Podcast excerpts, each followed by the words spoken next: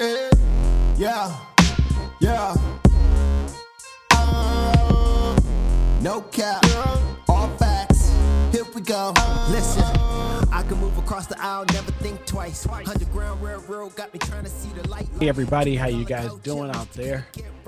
This is your boy Quentin, uh, the host of the Manology Project podcast, where we uh, dive deep down in understanding what our values, our identity, and our purpose is. Uh, I got a special show for you guys tonight. Uh, basically, uh, well, I guess November kind of ended the whole mental or men's mental and physical health um, awareness. And so, what I wanted to do is I wanted to bring on uh, a new friend of mine uh, uh, and introduce Mr. Dr. Uh, Jamey Snell. How you doing, sir? Hey, how you doing, Quentin? I am pretty very glad to be here. I'm part of the Manology Project. Oh, thank you, sir. Thank you, sir. Uh, yeah, and so what I wanted to do is I wanted to bring uh, Dr. Snell on here so we could just have a conversation based around uh, men's mental health and then men's physical health. Um, basically, you know, man, I went and looked up all these stats, right? Let's hear it. Let's hear it. What you come across? Let me let me just give first of all why we have to have this conversation. Okay. Yes. Uh, first of all, we're going to talk about men's. Uh, we're going to talk about men's mental state, Okay. uh, which was really, really disturbing. That we actually suffer a little bit more than what I even thought we did as men. Um, and I know we had a brief conversation about that, and uh, it was very brief. I didn't really understand the totality of Right. of, Right. of men actually being really spun out of control mentally. Um, Mm-hmm. uh, and I think we discussed that before, which is because basically we're very strong. You know, we're taught to be strong. You know, don't you cry, uh, That's suck right. those tears in. And I think that that is maybe the wrong message to send. Absolutely. Uh, basically, it says nearly one out of 10 men experience depression and anxiety. I can believe that. Absolutely. Yeah. it says this this is so crazy men die by suicide 3.5 to 4% higher than women That's right. That's right. That's huge.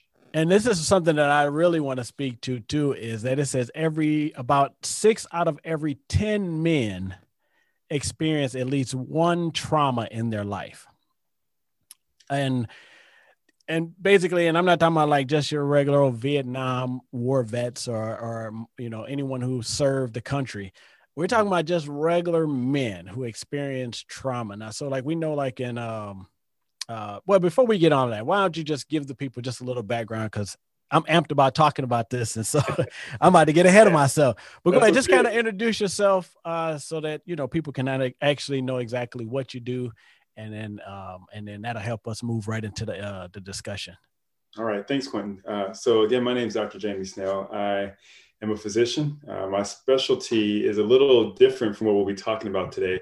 I am a pediatric anesthesiologist. I, um, I work at the Children's Hospital of Michigan here in Detroit, uh, home of the largest percentage of African Americans in the entire US. We have an 85% African American demographic here.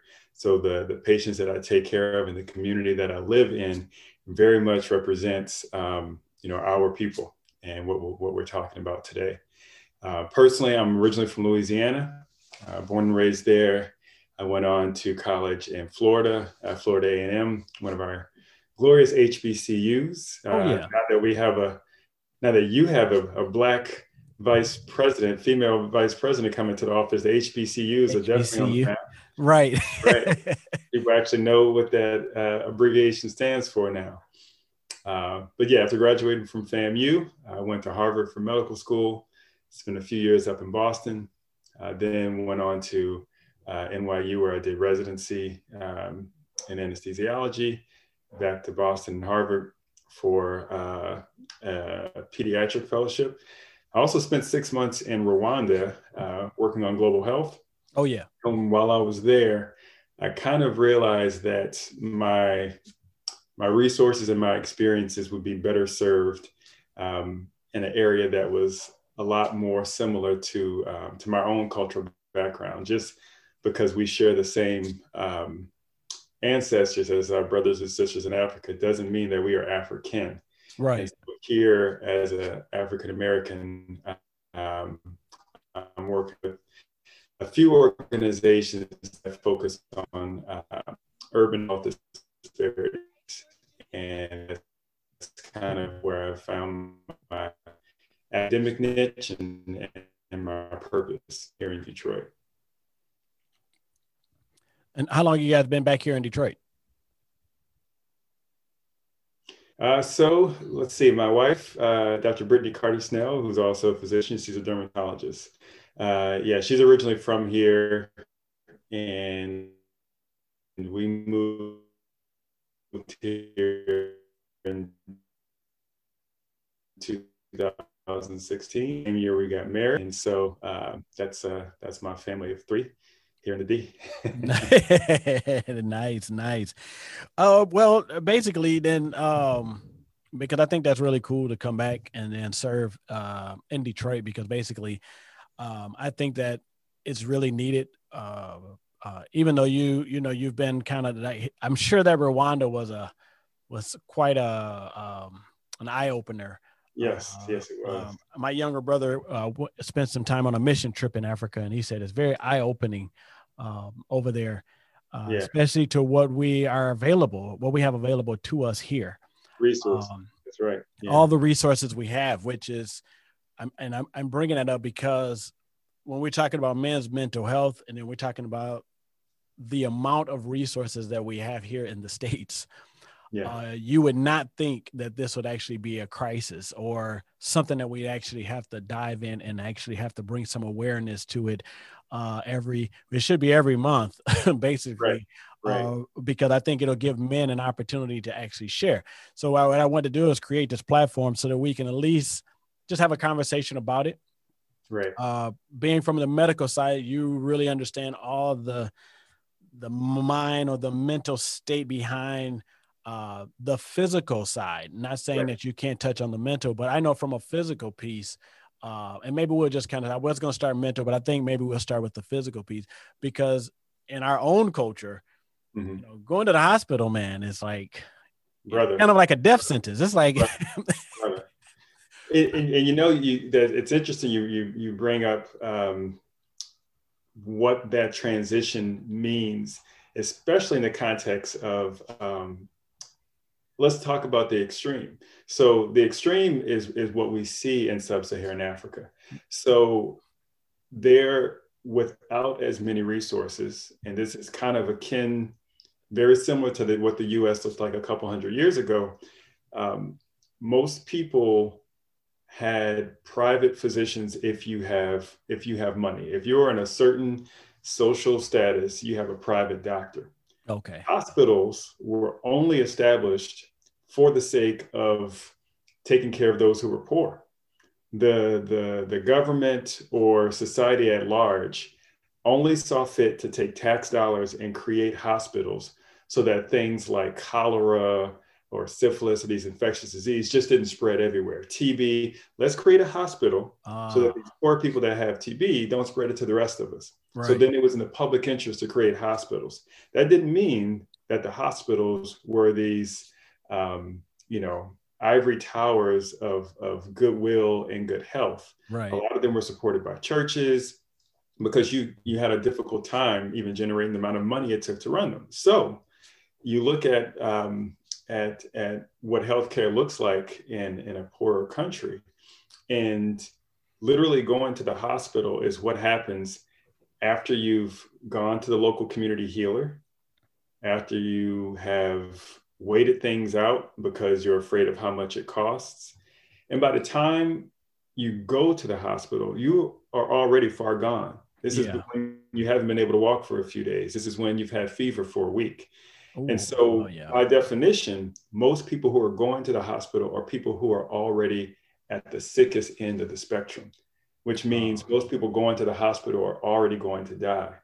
So that creates this this illusion that the hospital is where you go to die, not where you go to get Actually, better. Yeah. where you go to die. And so there was a huge amount of reluctance to even go to the hospital because that was the association. Not that the disease was causing the death, but the hospital there. You take the African American context, and we have an entire history of mistrust with Yeah. the um, the the formal institution of health. You everybody knows about Tuskegee, right? right, right. Uh, but it, it goes back even even further than that. Um, some people are familiar with the story of Henrietta Lacks.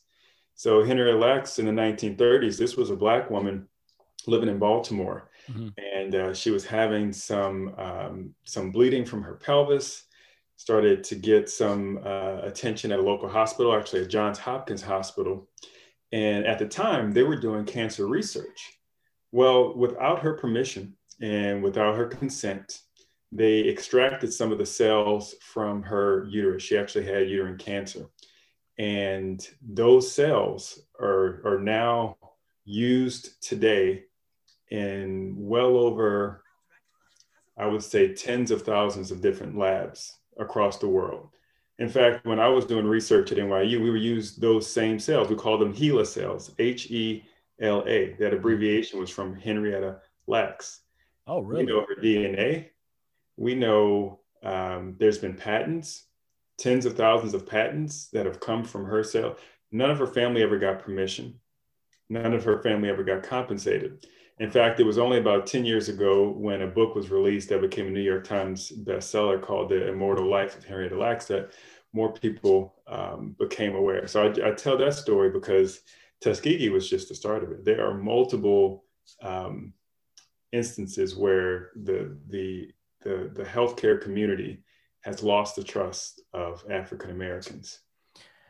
Man, oh man. See, look at that. That's why I got you on here, man, because this is the information. This is why we're all that's why our psyche is Yeah. all jacked up and that uh someone can go to the hospital and then something goes wrong and then instead of understanding that you may have taken too long to even get to the hospital we just automatically blame the doctors and the nurses because it's easier really to place blame on someone else than have the whole accountability. So that's really what I wanted to kind of talk about from that standpoint. So how can we as men as a whole, and then we as black men, how can we, you know, uh, change our mindset and our thought process around uh, early prevention, uh, being very proactive about our health.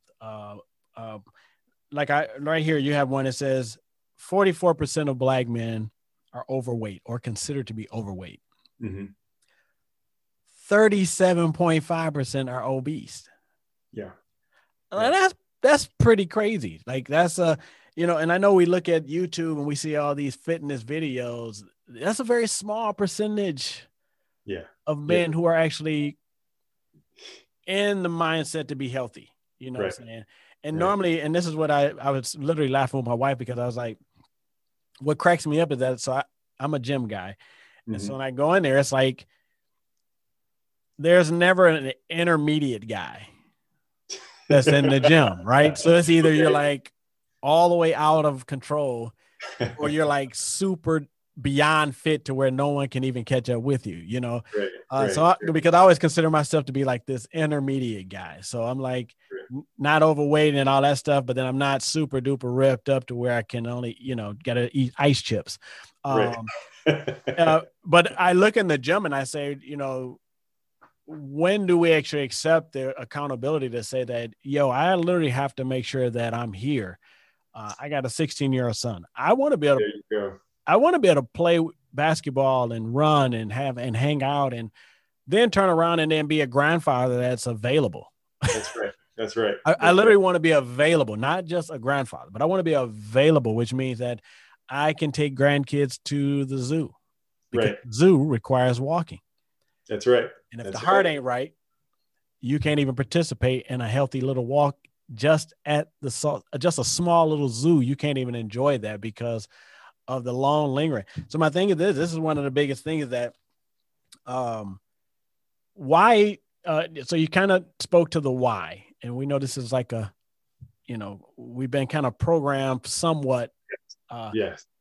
So, but then the next why I have is that why would that mindset stay there even when you see the men, the, the resources here uh, are just unlimited. Uh, even if you're not really walking into an hospital, uh, you have urgent cares, you have so many different things, and then people do have money or have yeah. insurance. Uh, yeah. And I don't, and mind you, now there is a when I did my research on there, there is still a, a very you know large stretch of people who do suffer still with no insurance or very low end of insurance. Sure. Um, right. Right. Uh, so my thing is, is that how do we put in practice as men to be able to get ourselves over that hump? Yeah. Yeah. You know what I'm saying? Like I got a little ache in my shoulder. It's like, should I go? Or they're they gonna have me in there and then something else is gonna go wrong? See, that was always been my fear is that I'm yeah. gonna go in for one thing and then they're gonna find something else. Now, so that's the so there, there's some interesting some interesting stats I'll share with you. So there are 10 reasons that are often listed as why black men neglect their health. One, I don't have a doctor. Two, I don't have insurance. Three, I don't have time. Four, I don't think there's anything wrong. There's no reason for me to go see a doctor at all. Five, I don't have to pay for the prescriptions or the copay or the visit, even if I do have insurance. Right. Six is I go in there, they listen to my heart, they listen to my lungs. They don't do anything. It's it's there's not going to be a, a tangible benefit from actually going there. Uh, seven, I don't want to hear what I might be told. I don't want to find out. I've actually I don't want to hear no bad news. right. and I don't, it's it's better ignorance is bliss, right? Right. Eight, I don't want to be touched. I don't want to be examined. I don't want the doctor put his hands. Yeah, I didn't even think about that, but you're right. you know, um, but there's a couple more. Nine is is that toxic masculinity you were talking about. The fact that if you're strong enough, then you don't have to um, need medication. Right. And it's just this whole idea of somebody's pressuring me to do it. So I'd rather do it of my own volition. But I'll tell you one thing, Quentin, when you hear this, you're going to say, you know what? I think that probably is part of the issue. The main issue is lack of a relationship with a physician that we trust as Black men. There you go. Because there is a very small number of uh, of African Americans in healthcare, um, and an even smaller number of Black men who serve in the role of, say, primary care. And right. the reason why I know this is because my wife's a dermatologist. I'm a pediatric anesthesiologist. We have very, you know, specific specialties. We get questions from our family all the time, right. all the time. I'm Why? Sure. Because there's a relationship. Yep. There's a relationship. Yep. I can trust what my son's going to say. I can trust what my cousin's going to say. I can trust what my granddaughter is going to say. When I call my grandmother, who just turned 90 uh, last month, God mm-hmm. bless her soul, um, me and grandma, we, we talk about some health stuff. There's yeah. always a, a list of things that she wants to, you know, get my opinion about. But the fact that we don't have either access to uh, a Black physician, yeah. especially a Black male physician, or we don't know where to find one. That's usually the first hurdle that prevents us from saying, you know what, I have insurance, I'm middle class, I can afford this, but I'm not quite there yet. Yeah. So in other words, we need relationship. relationship. and that yeah. is really how we that is how we actually uh that's how we, that's how we move. That's how we move. Right. We right. uh we're very loyal to stores based on a relationship. You know, right. like you can move all the way across town. But you'll go all the way back over to where you used to stay just to be there because you have a relationship with them. So I think that you're on to something right there that we do have to really, so, but that's one of the reasons why I wanted to kind of bring you on. Um, and yeah. we, and we talked about is that, I mean, I know your schedule is busy. Uh, your wife's a doctor, you're a doctor. Then you got the little one, the little lady there.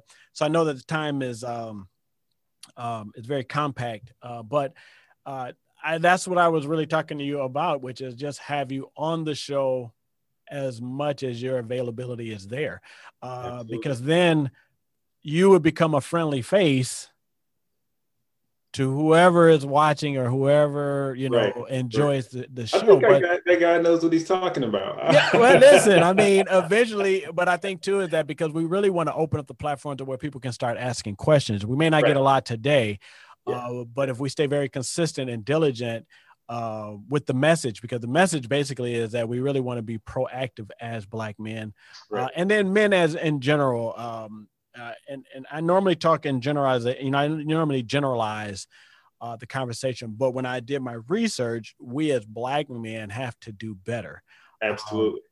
uh, as I looked on here, so it says 10 leading causes of death. Mhm.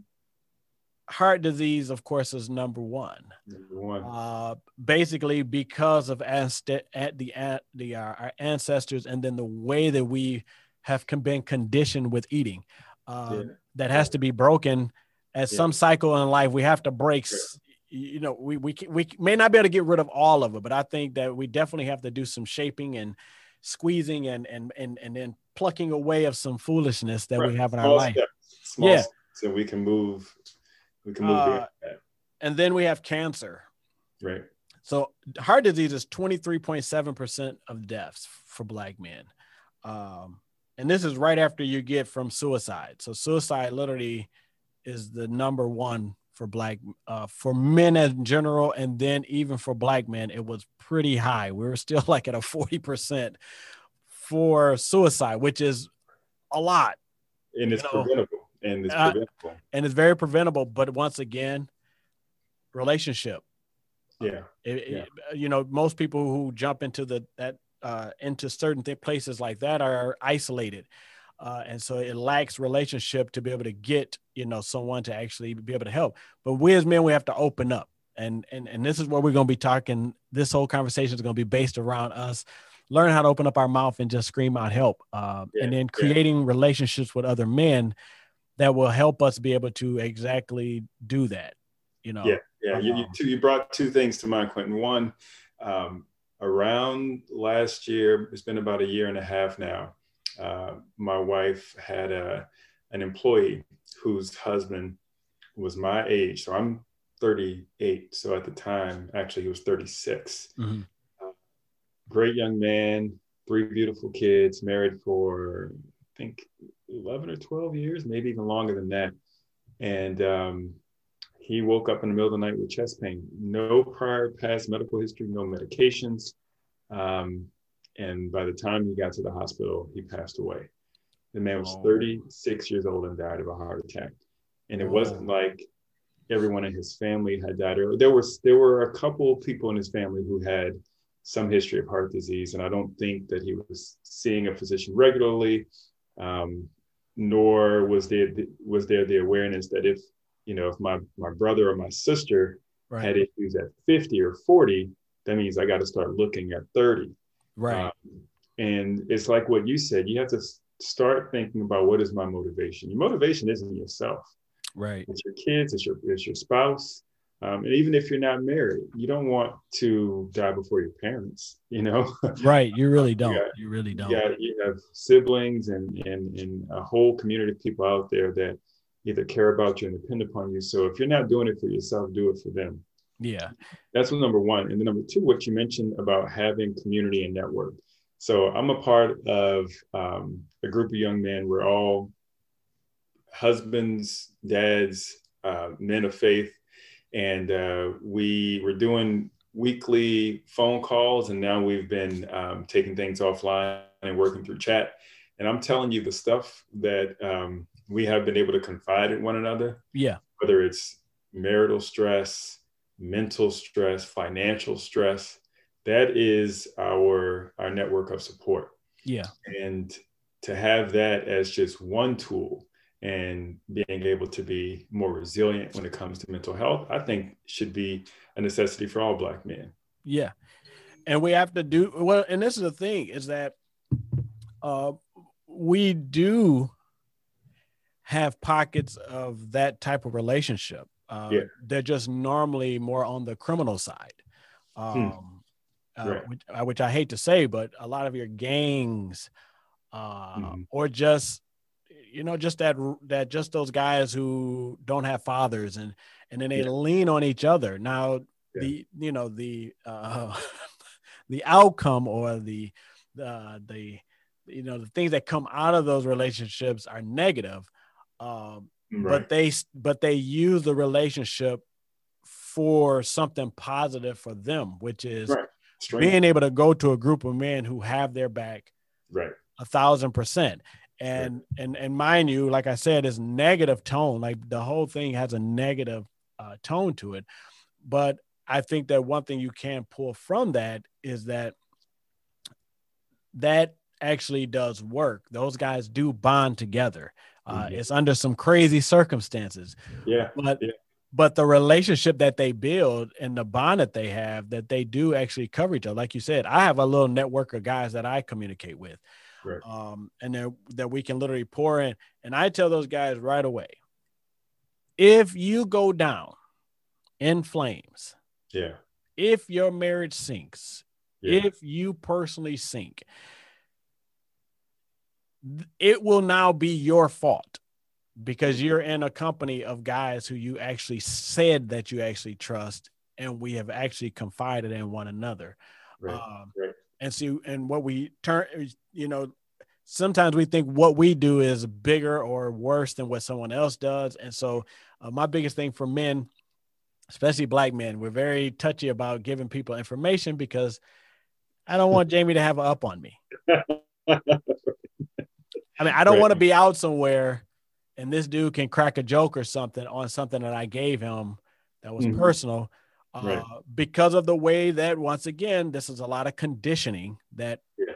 we've yeah. had over our lifespan um, but now i'm just saying that today is like we have to do something different uh, and we can't keep using the way we were conditioned as a crux to actually never do something different or get better at it right. um, and and i'm and you know and i'm with all of the whole you know our, what happened back then and we're like this because we are and all that stuff. But my thing is that, okay, and we know that. Yeah. what do we do today? Because personal accountability. listen, hom- yeah. homicide is up is five percent. Yeah. Diabetes is four point three percent. Hmm. Okay, we ain't even got over to the mental side yet. Right. This is just physical. This is just neglect on the physical part of our body. Just saying that, hey, this ache is not as bad as I think it is or I have a high threshold of pain, so I'm not going to do anything. Right, right. Uh, we're not even getting to where homicide on its own is is is one of the leading causes of our young black males dying. Right. Homicide between one and nineteen they got here is thirty five point three percent of deaths. So this is like some great. So we literally went right from a physical state that right. can be broken right. that leads right into the mental state. Right. So that's why I wanted to put I combine both of these together. I know a lot of people were talking about mental mental state by itself, but I was like, the mental and the physical go together. There, there is. It's in fact in, in, in medicine we call it the biopsychosocial model of health. Yeah. Bio, psycho, social. Yeah. So bio is the biological. That's acknowledging that our genes play a role. Um, the psycho is calling upon uh, the role of mental health. And for African Americans, we always bring in spiritual when we talk about mental health. Yep. And then the social is the community. When you have poverty, when you have racism, when you yep. have lack of fathers present, yep. that is going to contribute to a unhealthy community. In fact, a number of states have now um, declared racism as a public health emergency, including here in Michigan. And they're taking something social and they're connecting it to health. So all of those things are, are completely intertwined, biopsychosocial. So it means you take care of your body, you take care of your spirituality, you take care of your community. And right. that's the only way that we're going to have an impact that's meaningful, not just for ourselves, but also for, for others. Right. And we really want to change the society. I mean, we do a lot of, you know, you hear a lot of talking about, you know, why is a society in the place that it's at, or why do we have black on black crime? Why do we have all this stuff? And I think you nailed it right on the head, which is those fathers not being in the home. Hmm. Yeah. Um, yeah. uh, which really brought me when you say six out of 10 men experience at least one trauma in their lives. It says men are more likely to experience trauma related to accidents, physical assault, combat disasters, or to witness death and injury, PTSD. Um, it also talks about traumatic events, avoiding situations, key dangers. It's talking about flashbacks. Yeah. Uh, and people understand like when you all these terms sound like something that would actually be done or you would actually talk more from a, a list of someone who's been in war yeah uh, but not having your father in your life is a very huge traumatic uh, situation. Yeah. The trauma from that alone has right. sent our young black men out of control and our young black women out of control. Absolutely. Yeah. And it's so powerful that it has taken even our white brothers and sisters out of control indians hispanics. I mean you can go down the list is that that one piece yeah. a father in the home has really spiraled a lot of mental health issues on just that one thing alone has yeah. i mean i grew up i mean my dad was in my life but uh, my mom and my dad got divorced when i was 10 yeah uh, so I was impacted by a trauma at 10 right. years old. Like I literally had to grow up at 10 to help my mom. Like yeah. that's a traumatic that's a and we normalize it because it's so common. And that's and, just what I was gonna say. You normalize it. Yeah. And you take it back and acknowledging that uh, our history does not necessarily preordain our future, but there was a point where the black family wasn't allowed to be a whole unit. Yep you know it was it was part of the institution of slavery in order for it to flourish they could you could not have a strong okay. um, network that might try to resist the oppression that was happening. So right. you, husbands and wives would be sold off. Right. or um, imagine how traumatizing imagine this imagine you have a spouse that the master decides he wants to be in the house. Next thing you know your wife is pregnant by another man. I know. We we wouldn't we don't handle that well. We don't handle that lead that leads to domestic violence. That leads to all sorts of things that have perpetuated itself down um, through the black community and going back to uh, the experience in africa when you spend time in in the motherland you realize there's a very different um, outcome when you describe the african experience and the African American experience. Yeah. Very different. You don't see the toxic, toxic masculinity as much. You don't see the same types of um, repercussions that that have come from slavery. But as you said, personal accountability plays a role too. And I think yeah. once we have that awareness, once yeah. we're a bit more self-aware, that's when it's upon us to to get help, to talk about it, uh, and and find ways to to heal and move and move move on. Yeah, I think w- the accountability piece I think is going to be the most important part um, because I think that we're always going to have to continue to talk about um, that whole situation. Uh, really did a number uh, mm, because it was yeah. all mental, uh, and you know the first thing you want to do is when you're trying to get somebody to do what you want them to do or a large amount of people, yeah, the first thing you got to do is change the mindset. Yep. By striking in fear, et cetera, et cetera. So I yep. think that when you do take away a father out of a home, mm-hmm. and that's been the thing, uh, been it's been something that's been passed along for so long. I think you said the I think the magic word, which is normalizing. Yeah. Yeah. So, uh, so now it's normal for dads not to be in a house. Uh, but if you go back 50 years before, we had some normacy. Fathers were in the home. Right. I'm not yeah. saying everything was perfect, but I'm just saying that fathers were in the home. Yeah. Crime and all that kind of stuff was a lot lower. Yeah. Now the thing was is that the father still dealt with mental issues.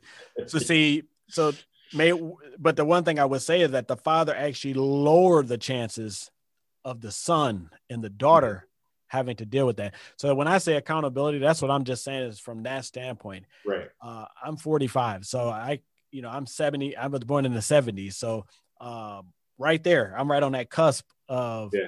Of where it could still have been kind of tricky, you know, Yeah. with, with different states and, and laws and stuff. But the thing is, is that when I look at these numbers and I look at that, you know, we as as men or black men are like literally uh, going over to suicide as a way to fix things. Uh, we definitely have to have some conversations. Um, Yeah. I Yeah. think that we as black men have to actually start stepping up to not only have these open platforms, right? Because this is great and everybody wants to be seen on the big platforms and podcasts and YouTube channels. But my thing is that when all that stuff is shut down, you know, because uh, and this is not Bible study, everybody, but me and Jamey, we love the Lord. Okay. So right, right. That's right. God is the center of uh, our lives. And so Okay. uh, when when when it all comes down to it, God is expecting us actually to do more work in the when the door is shut That's than right. we do in public. Uh, so this platform is not really to showcase anything, but to actually provide information. Right. And then that one door to an African American physician Yeah. who can just sit on and give us information that we Right. need. You know, Right. my lower back is hurting. It's been hurting for 10 months or two or three to four years. You know, you it- that's something that you'll be looking at saying, man, you really need to get in there. You know, you need to go get that check. And I remember I had a um oh I think I told you what I had. What was it? Uh prostate check. Right. Listen, yeah. it was the worst thing in the world. And so I get, and I literally, and the thing is this is that I went into the doctor and I had a Christian, uh, uh, uh, older black gentleman. Okay. Um, and I probably was in there for like two and a half hours. Now, you know, checking the prostate takes like, it's like a, Two minutes. it's like a, it's like a quickie, right? right. but we really started talking he really started educating me the way that you're saying which is if you come in if hey fellas out there if your chest hurts now you should go in and get it checked Yeah. because you can be helped now Yeah. so if your chest hurts day one go get it checked out on the second day Yeah. Yeah. so that way they can catch whatever it is. And so he really was breaking it down to me. He said, Let me just tell you that from a cancer standpoint, he was like, most black men and ladies that come in are normally at stage three to four because they don't all those signs that they have, they don't come in because basically, like Yeah. you said, that relationship is that oh, when Right. I go in here, they're going to try to do. And it's like, yeah.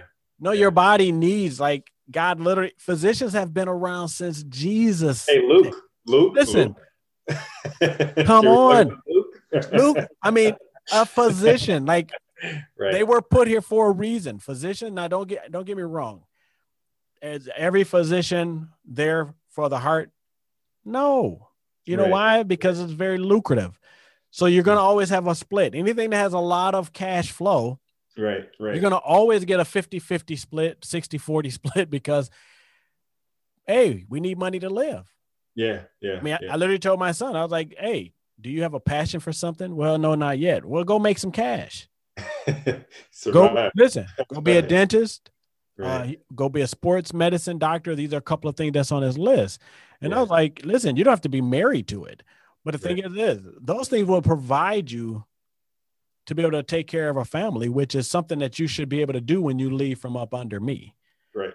But you're absolutely right. I think it's it's um, part of the mistrust does sometimes come from you know are they ordering this test when I don't need it? Right. Am I being sent for this X-ray when it's not required? Um, and that's why having a relationship with a physician, you know, back in the day when we didn't have so much globalization, there was a community doctor. It was uh, Doctor such and such, Doctor Slater down the street. That was my Right. grandmama's doctor. That's my mama's doctor. That's my Right. uncle. doctor. You trust them. Dr. Slater tell you that you need to go get an X-ray. You go get an X-ray. You don't ask for right. but in in today's you know uh, world of globalization and, and, the fact that we relocate so so often we don't really have long-term um, community networks Right. We don't. But- going back to the spiritual, because I think this is important. For the African American community, we sometimes will have an either or approach to disease and whether or not we use our faith or medicine. Right. You don't have to go to the doctor. We're just going to pray about it. And, and I can't tell you how many times I've heard a testimony or a sermon where it says, and the doctor told me that I wasn't going to live. right. But geez. And so, you know, we almost get vilified in that sense. Right. But this is what I have to say. This is my own personal p- opinion. And it comes from it comes from the scripture. If you look in, in the book of John, when um, Jesus heals the man who is the blind man who's at the well, right? Mm. He does something very interesting. He doesn't just touch the man to heal him, which he could do, right? right? And, and we have lots of examples of how the laying on of hands is how healing happens. Right. Instead, what did he do? He he spit into mud. He put right. mud on the blind man's eye. So he used uh, a material, a medium, right? A medium to confer the healing. Right. It was medicine. Right. He didn't just use the power of his words, which would have been good enough. Right. He actually decided to put that power in something else. Right. And I think we can look at medicine the same way. You know, if if all good things come from the Lord above, there are um, undeniable benefits from from medicines right. and not that we should be dependent upon them but they can be the medium for healing and you can do both right you can listen to your physician that you trust and you can pray for your mental health your physical health whatever it is but it's right. not either or. It can definitely be both. And i think the black community as as um, is is uniquely challenged when trying to figure out how to approach those things. Yeah i definitely agree. That that balance is uh can be taken one-sided sometimes. Yeah. Um and i think because basically you know even though god's word says that you know like this this christian walk will not be just an easy breezy right. non-tampered you know we think that we shouldn't be tampered with as right, christians right, right. Um, or you know why did my grandmother pass away from this and you know their grandmother didn't it's like read the scripture and you'll find out that um we weren't promised. no, you weren't promised. And this is the thing. The one thing you were promised was eternity. Yeah. So right. Everything else is literally, you know, you you pray, you you know, you can you read your word, you stand firm. My thing is that I take I, I ask everyone this is that what do you take away from being a Christian? See, I mm-hmm. take that the peace of God is there. Mm-hmm. See, the peace of God actually protect your mental state. Right. Right. You know, like you know, you ever ever talk to someone and they get uh, all this stuff hit them, and they're looking, you're looking at them and you're thinking, like, dude, your whole life just come crashing down. Yeah. Yeah. And I'm not talking about someone who's over religious, where it's just like, oh, Jesus, Jesus, Jesus, but it's just like, hey, you know, stuff happened. Um, you know, God yeah. will give it back to me. You know, that's just nonchalant. And you're like, like your life is crumbling and you're thinking oh well you know i'm gonna go pray and um yeah. and and and whatever god sees fit for me you know a b and c and yeah. i've always told god that that's the type of peace that i want yeah. is that and which i call in my house which is like vidak vidak faith, like faith which is if all this is gone and we living under vidak you still have to give god everything that you have right. Right. You have to, and this right. is the thing. This is what God is expecting. But the enemy's job, the devil's job, is to get into our mental state. That's right. So depression and anxiety are two of the strongest manipulative it manipulative is. tools that the enemy uses. Right. right, right. Fear, right? It's it's depression and anxiety piles on fear.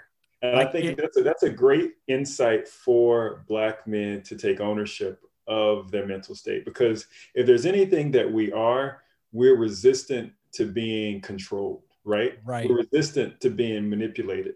If I can convince you that part of the road to your own mental health is not letting fear control you, right? Then all of a sudden you have uh, a, a, new motivation to right. to to kind of fight the anxiety and and not succumb to it same thing for depression whether it's it's fear that leads to depression or fear that leads to anxiety um, like you said, those are tools of manipulation. And if yeah. there's anything that we're not as black men, we're not okay with being manipulated by that, anything or anybody. that is like something that's like a strong pet peeve for us. Uh, right. and, and, so that's why I look at it and go, when I look at the suicide rate and I go, yeah. okay, so if I know this is something in the core of us, mm-hmm. but suicide is like the last straw. And so I'm asking God, like, how do so what is needed between those two? And uh, yeah. and basically it was a conversation. He just was like, mm. more people need to know stuff. Like we don't know enough yeah. stuff, which the Bible says that hey, people perish away. They perish because right. they have no knowledge. So uh, right. if you don't read, uh, how do you know what the Bible says if you don't read it? Right, right. How do you know anything about your body if you don't read any books about your body? I mean, right, right. Um, I, these are my whole things that I look at, and uh, you know, you really learn this stuff once you get married and then you have kids, right? It's like you know, you turn into your parents and you're saying all this stuff. Yeah. But but that's how you know it's just true because they're mimicking their parent, you're mimicking your parents, you're telling yeah. your kids you better mimic me you know basically right.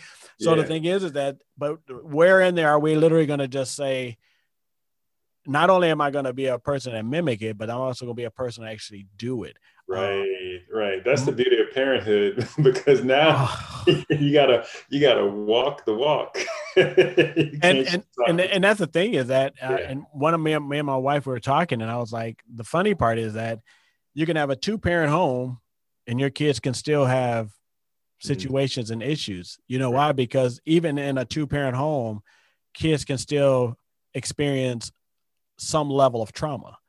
Yeah. yeah. And this is the and, and that's what that's why I really like to dive into this. Like this is uh like I'm doing a new series, everybody that's coming out. Um, but it's called Men Hurt Too. Yeah. Uh, and we really want to just dive into some of those traumas.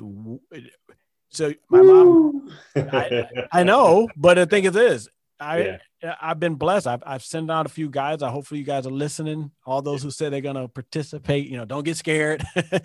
but the thing is, is that, uh, I mean, you're a doctor.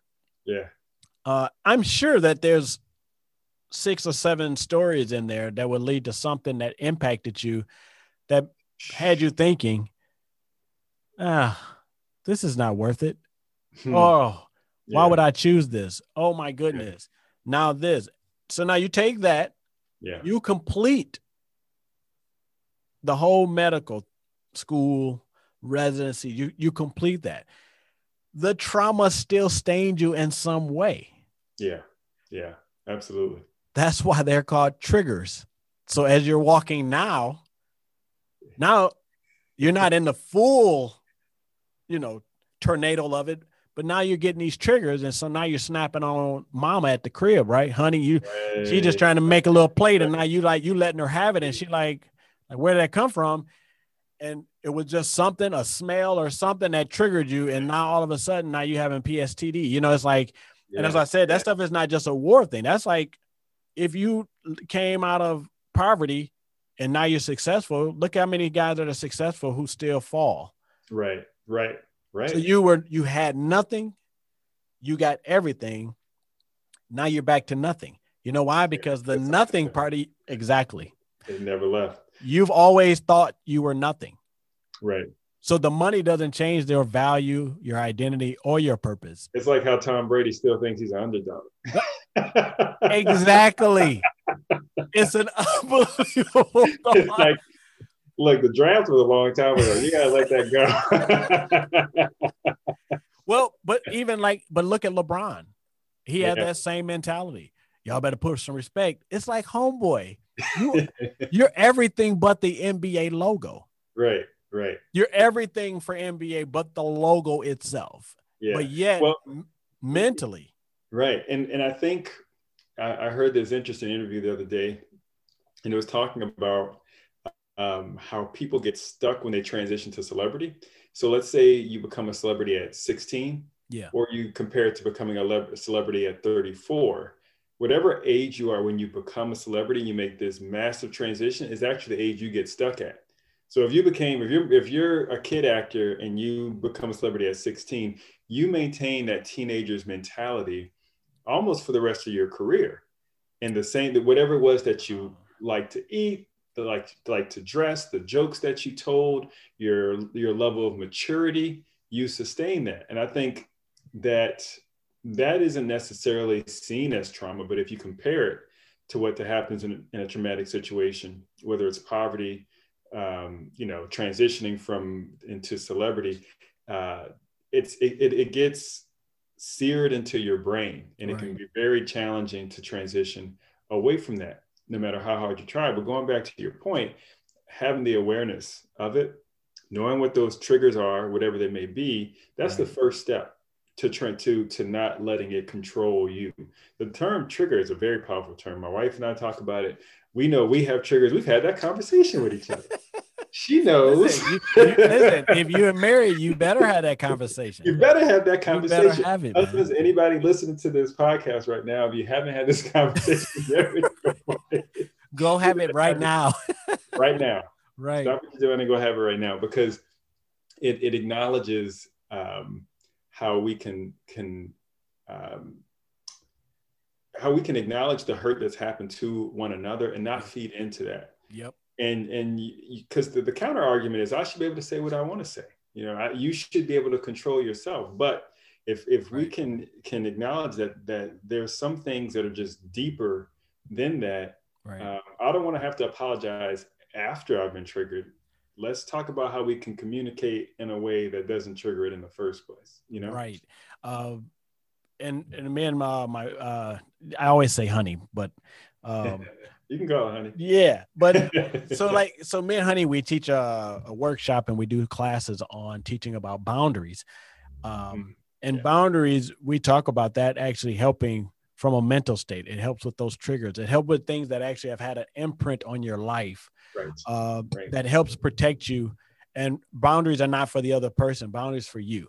They're mm-hmm. not. So really, you don't even have to put a boundary in place to pacify the other person. You have right. got to be able to protect yourself. So when we're talking about mental health and and, and things that we as men we go through, right? Because we got to be breadwinners. Yeah. First of all, before I even get into that, being a man is so downplayed today Hmm. uh, that is like unreal. Like it's it's yeah. like unbelievable that you women are now considered almost like head of households.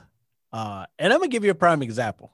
Yeah, I, I went and bought my wife a, a, a new car for her birthday. She when she turned 40, so it's like five years ago. Okay. So when I go into the dealership, uh, it was a very nice car. So when I went into the dealership, the guy goes, um, I, uh, I told him, I said, Hey, I'm here to get a car for my wife. She turns 40. Uh, I think it's time to upgrade her. Boom, boom, boom, boom, boom. So he's like, Oh, okay. So he went silent. So I was like, Oh, yeah. So, you know, what do you have? And he was like, Oh, is your wife coming in?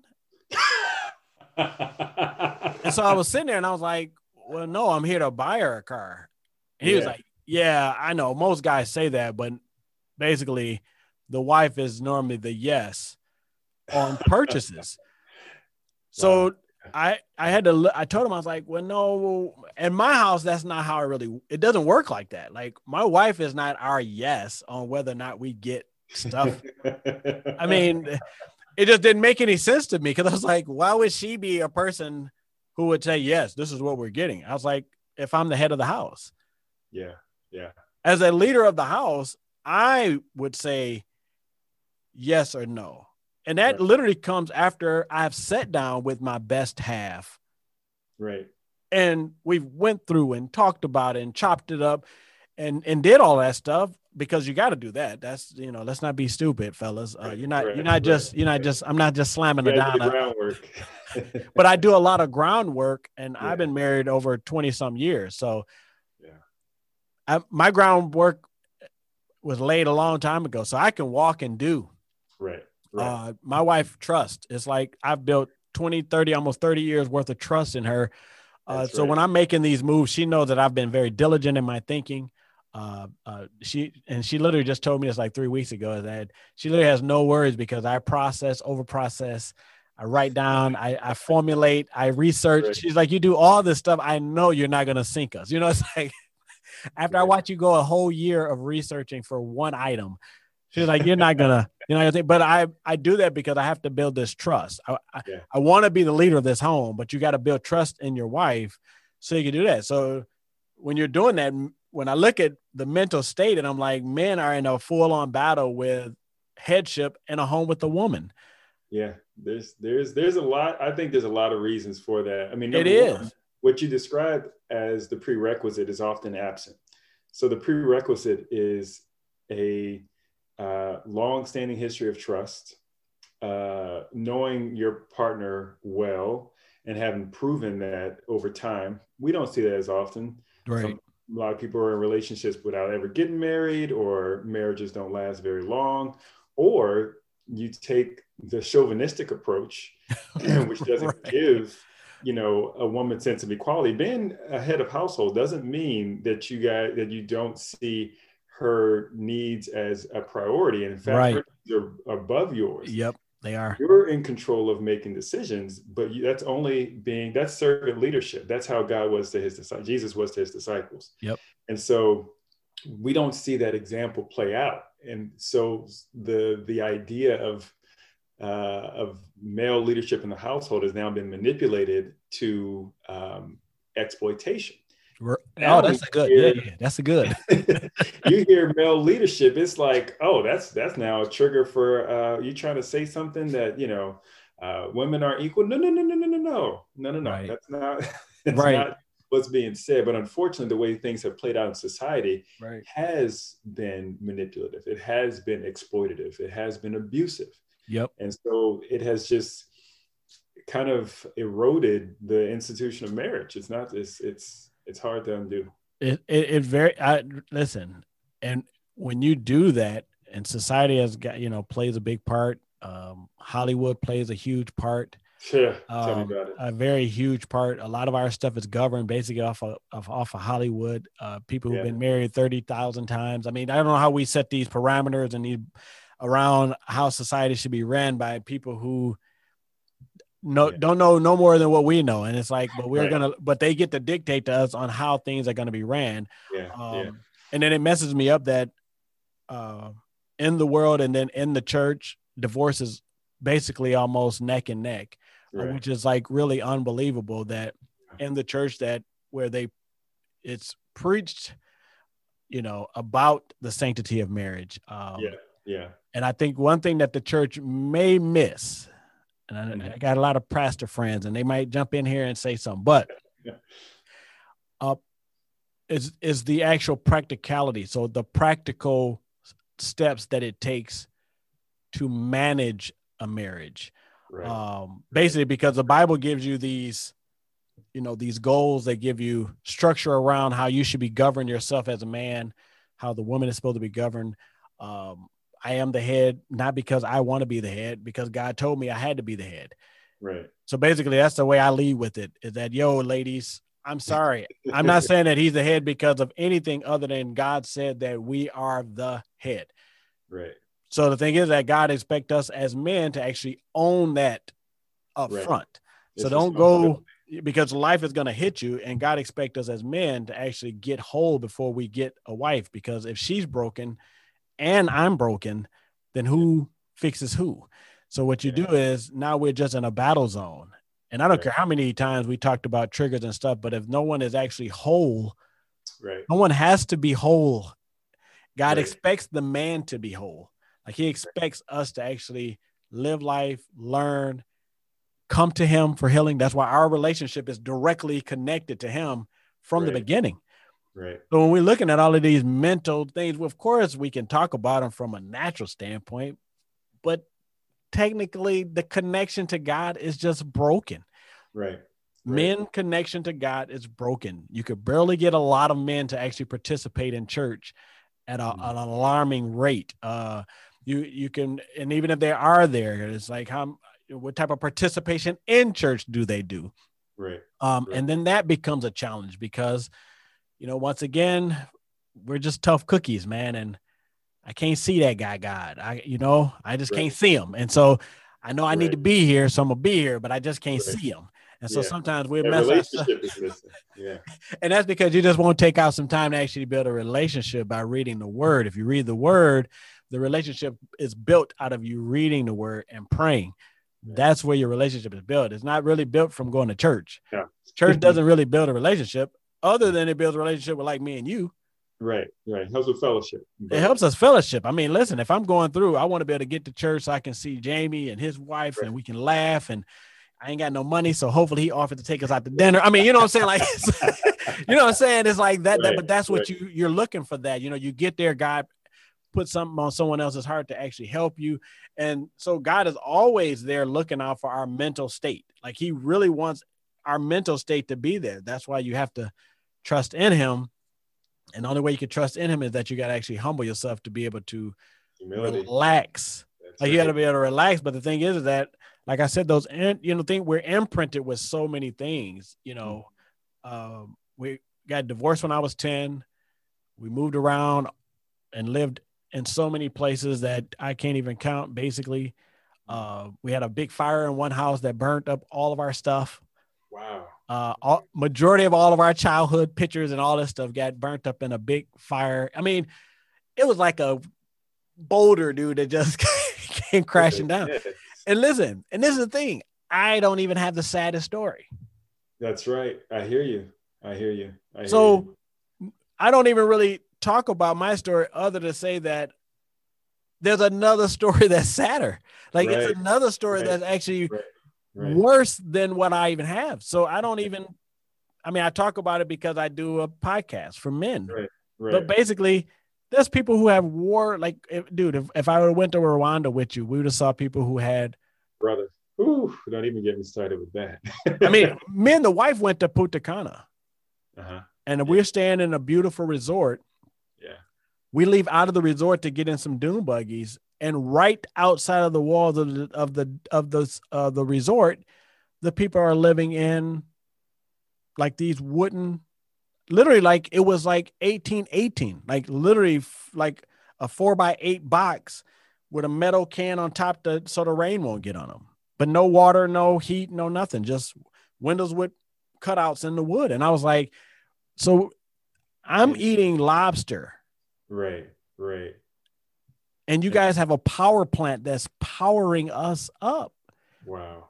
And- wow. So you see what type of things are happening to people that actually lead your mind in such a disarray. So that listen, that's just right there. And then you got people right here in the US who are not even bad people, right? They're not Right. even bad people, but they, they just can't get a break. Hmm. That's another thing that plays on your mind. Like the enemy is going to continue to play on your mental state. Yeah. And so I can see how things can actually uh, escalate yeah, to a tipping point. You to a tipping like point. You you've met you you've you're at your limit, and this all ties back to mental health. Um, but what you were saying about this idea of um, having or f- feeling this psychological burden is something that is exacerbated for African American men. Yeah. You know, when it comes to the challenges that we face with racism, but still the expectations to be the provider, still the expectations to um, have a job where you've put in 20 years, 25 years, 30 years, didn't get the promotion, got passed up multiple times Yeah. you have you know the expectations to be um, uh, you know to, to, to meet all to do all of these things for all these people and yet you we internalize it it manifests itself as stress it manifests itself as then as high blood pressure Yep. it can manifest in poor eating um, speaking about some of the statistics smoking is one of the top Oh. five um, areas of attention for uh, men's health month Yep. in general and, and uh, amongst african americans somewhere around one in five african americans are smokers which is not that different from whites but the problem is we have a 3% success rate when it comes to quitting theirs ranges from 30 to 60% ours is 3% Plus, Oh, yeah. when it comes to lung cancer, we have higher rates of lung cancer deaths than compared to whites, whether it's because we Oh. have other health conditions in addition to the cancer or because we don't have health care or because we get attention later on in life we're more likely to die from smoking than um, than our white counterparts. So you take all those stresses they manifest themselves in our physical health they manifest themselves in our our mental health and ultimately it you know our our community can't thrive if we're not around to support. And that's the that's the thing is that we have got to figure out that uh, and I mean, I, have seen a few of my my friends that are uh, that I network with. Uh, they've done the same thing, which is set up a platform to really talk about mental health, uh, because men go through. A, you know, we like I said, it's such a downplay on men that you know no one really. It's like, oh, men don't have a hard job. I was like, it's a hard job hmm. yeah. to be a provider. Yeah. To convince a woman to follow you. Yeah. Yeah. Listen, yeah. it is hard work. Yeah. to convince. It's a, a second job. Listen, it's a second. Listen, the, running a household is a whole nother because you're literally every day yeah. you're dropping all these seeds to build this trust that's unbreakable in a woman to follow you to the ends of the earth. That is a very hard job. If you're very consistent, you're very intentional. You you. Right for you to tell me that you and your wife have talked about triggers, that's intentional. That's hard work. Yeah, Being right. proactive is hard work. Everybody, listen, anyone can be reactive. Right. Animals are reactive. That's right. That's right. That's so right. I mean, being reactive is like a is a no brainer, but it takes strategy. Mm-hmm. Uh, it takes strength. It takes uh, a willingness to be humble, and right. and then ultimately it should take a small village of other men. Uh, yeah, yeah. Uh, when I'm talking to guys, I'm always telling that you should always look like this, right? So you mm-hmm. should have one hand that's grabbing someone who's better, smarter, mm-hmm. more strategic. Listen, right. make sure that brother is got. I'm talking light years more than you. Right. right. It's okay. Listen, fellas out there. Let's it's okay. Real it's okay. It's okay to have a guy in your life that's way better at you than a, a, way better at better than you at a lot of different stuff that you have going on. Right. Because then that way you have someone you can always trust that's going to get you. If you got a guy in your life that's very consistent, uh, right. uh, his character and his integrity all match the way that he lives. Right. right. Uh, he's centered in Christ. Right this, is someone that you can literally run through and drop a, a, note to, and he'll literally start off by saying, "Let me pray for you, talk to you, give you some money. Let me make sure this is a, like this guy is not asking for nothing." And then when you guys have any talks, he's never bringing up what he's done. Like these mm-hmm. are the type of people that you want in your life. But then you also have to be that person. Right. But his other hand is actually going down and grabbing someone. That's right. That's the And taking what you get and then dumping it on somebody. Yeah, pay it forward. I mean, you, I mean, I know we use it. It's such a cliche thing, you know, pay it forward. But I'm like, no. Once that person gets up to where you're at, you should be passing them over. Then, listen, it should be a, a cycle. The cycle should be back. Eventually, the guy you're holding, you're going to get enough stuff dropped into you that mm-hmm. eventually you guys are going to be neck and neck, and he's going to let you go, and he's going to say, "Hey, go grab a couple of more guys." Because right. I got a couple of more guys, and so I think that that is how we actually start changing what right. has happened to us from the past. Right. We got to get back to actually building these circles of uh of men who yeah. can lean on each other, who can build each other up, who are not in direct competition. Right. Quentin Crumbie is not in direct competition with Dr. Jamey Snell. Right. Never that. Only way I could be in direct competition with you if I was exactly what you are in every ounce of your life, and I'm not. And, and no one is. That's right. That's where that's where humility comes in, and it's a huge part of personal growth. You can't really grow if you don't have the ability to to to acknowledge that that reality.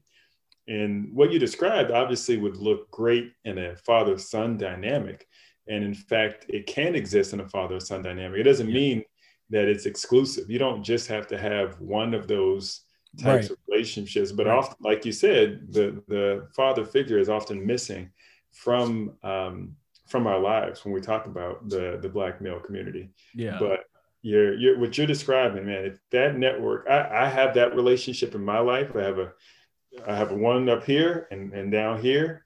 And it's and it's interesting because it's so foreign that when I am um, you know, pre-COVID, I'm paying for dinner or lunch when we go out, or uh, you know, passing on these these nuggets of wisdom and knowledge.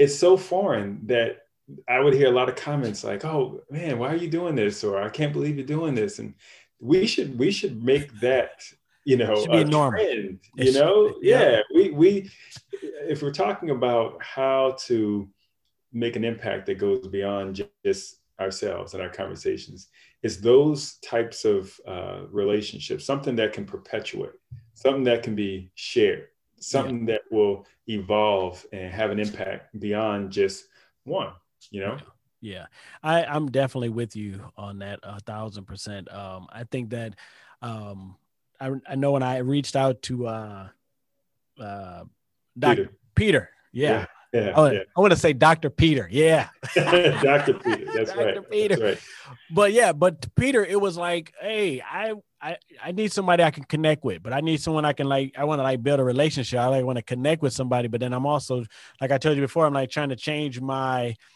uh the way that my circle looks. So I yeah. got a group, I got an awesome group of friends that I have now. Uh, but I'm looking to add like some more uh, diversity to it. You know, I, I don't I, I, don't need it to all be black.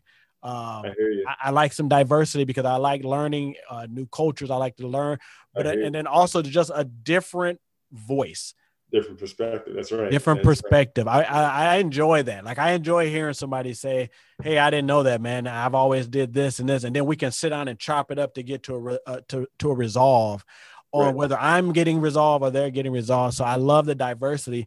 Uh, but I just like young guys, man. You young guys are so smart, man. You guys are listen. Uh, I love Peter. Like Peter came in the family, and I mean, I love Peter. He's a he's a intelligent. I mean, Absolutely. very intelligent. Yeah. Guy. Who loves sports, right? He play ball. It's like he's right. got like both worlds rocking. So we talk about basketball. Uh, but he also has uh, uh, this very intelligent side to him. Uh, but they spoke very highly of you, and they're like, "Listen, this guy is a smart guy." And then when we talk, we talk for almost two hours. Easily, I, I don't even know how much. I, it felt like two minutes. I mean, Dude, the time just flew by. my wife was like, "You've been on the phone with him that long?" I was like, "Listen." I was like, sometimes you meet people and then you got to have them in your life. Like, yeah. I'm not afraid to do that. See, right. at 45, right. I've just learned that if you meet somebody who's intelligent, right, right, who right. can tell a good joke, and I'm married, so you got to be married. Right, right. To truly hang, I don't really hang with single guys. Now, I, yeah. I, am not saying I don't have friends, but I'm just saying like, but I don't hang out with single right. guys because we don't have the same things in common.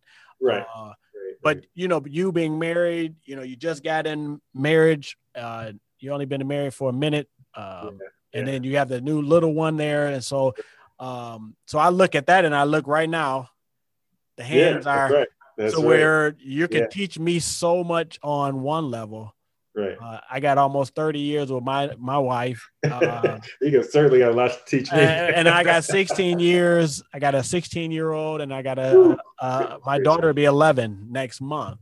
Um, so my thing is that, and that's what I'm saying is that we meet people every day, but you just can't be afraid, man. Yeah, right. You can't be afraid to go ahead and be humble yourself. Like I listen, I have no problem with with humbling myself and saying that I need Dr. Snell in my life uh, if he's just a guy that I can bounce off my aches and pains to. Absolutely. Absolutely. That's what I was thinking. I was like, "Hey, I'm getting I, parenting advice from Quentin on how to deal with my little girl when she listen, turns 11." and, and, and, what we do is then we build this community, uh, and the next thing you know, our our inner circle now has grown. That doesn't right. mean that I'm going into the circle you have with your friends, right. but now me and you have now just created a new circle uh, right. that literally just impacts both of our circles. Right. Right. Like the knowledge that you have based around what you bring to the table will definitely help the young guys that I have. That's why I want to have you on this podcast because I think that uh, my wife was in medical school. They you learn a lot. Oh of, yeah, yeah, I know. Even though you specialize, but you learn a lot of information. Yeah. Um, so it didn't really matter that you didn't, you know, you're not a, a therapist or something like that. But I know that you have seen enough and heard enough to Right. understand that the physical and the mental Yeah. health are in a in direct conflict with each other every single day. If you got high blood pressure, that means you have some stress in your life. Somewhere in your life you have stress. And if you don't have stress, then you really need to go see a doctor because you're way past. You know what I'm saying? Like if you say, "Oh, I'm not I don't have any stress." That's a problem. It's a, it's a, pro- it's a problem. That's if your blood pressure is 180, you know, it's like Right. you don't have no no man everything is just great and your blood pressure is still up that means you've went past the limit Yeah. of, of, yeah. of being you know seen by a physician so my Yeah. thing is is that and uh, we're gonna close this down and uh basically because uh we'll be on here for like two hours um but all i want to I'll have another one. but the thing is that yeah basically you know uh man when your time opens up you just shoot me a text and say dude i'm open on these couple of days if you want to have a session uh Yeah. because i'll if you give me right i'll be bugging you like yo you're free you're free you're free you're free uh but literally just open it up man whenever you have some time Yeah. where the wife is okay and and and your little lady is okay with you you know Yeah. dedicating a, a little hour or so uh, to the podcast man i would love to continue to have you on um, I think that we'll continue to dive into both of these arenas. Uh, I wanted to kind of do an overview today, and Yeah. then going forward, then we'll go, you know, piece by piece. Uh, Yeah. We'll yeah. talk about heart disease and then all the factors around that, so that people can get an understanding of, man, I feel this, I feel that, all that. I might need to go. So I think if we start diving into these piece by piece, I think Right. we'll have some fun. Uh, Yeah. But uh, but if you got anything else, man? No, I just want to encourage anyone who's listening to to reach out to you, and if they have you know specific questions or specific topics, um, you know, you could forward anything to me, or we can just discuss it, you know, live yeah. on the air. So, just want to keep this moving, man. I'm- Oh I'm- yeah, I uh, I, I definitely enjoyed myself, man. Once again, thank you very much uh, for uh, carving out a nice little hour and 10, 15 minutes, man, to uh, chop it up. Uh, Totally it. uh, everybody out there, check this out, man. All you fellas, listen, do not be afraid to drop a comment if you um, are experiencing anything physically and you just kind of want to get, you know, a little information on it. That'll be cool. Or if you are feeling any anxiety, depression, anything that's like really bogging you down, uh, my email is also on uh, the podcast or the website there. And uh, just shoot me an email. Uh, I have some other friends, some therapist friends. I got tons of friends. God has blessed me to get into a good network of friends. So if I don't have the information, I have professional friends who will actually be able to lend that hand. But you have to do the most courageous thing, which is just ask the question. There's no stupid questions. Uh, so just uh, be brave, humble yourself, ask, and uh, let's continue to keep this little movement going for mental health for Black men and men all over the world. Uh, this is your host, Quentin, and uh, I'm out. All right. Thanks, man. Till next time. Yes, sir. Peace. Peace out.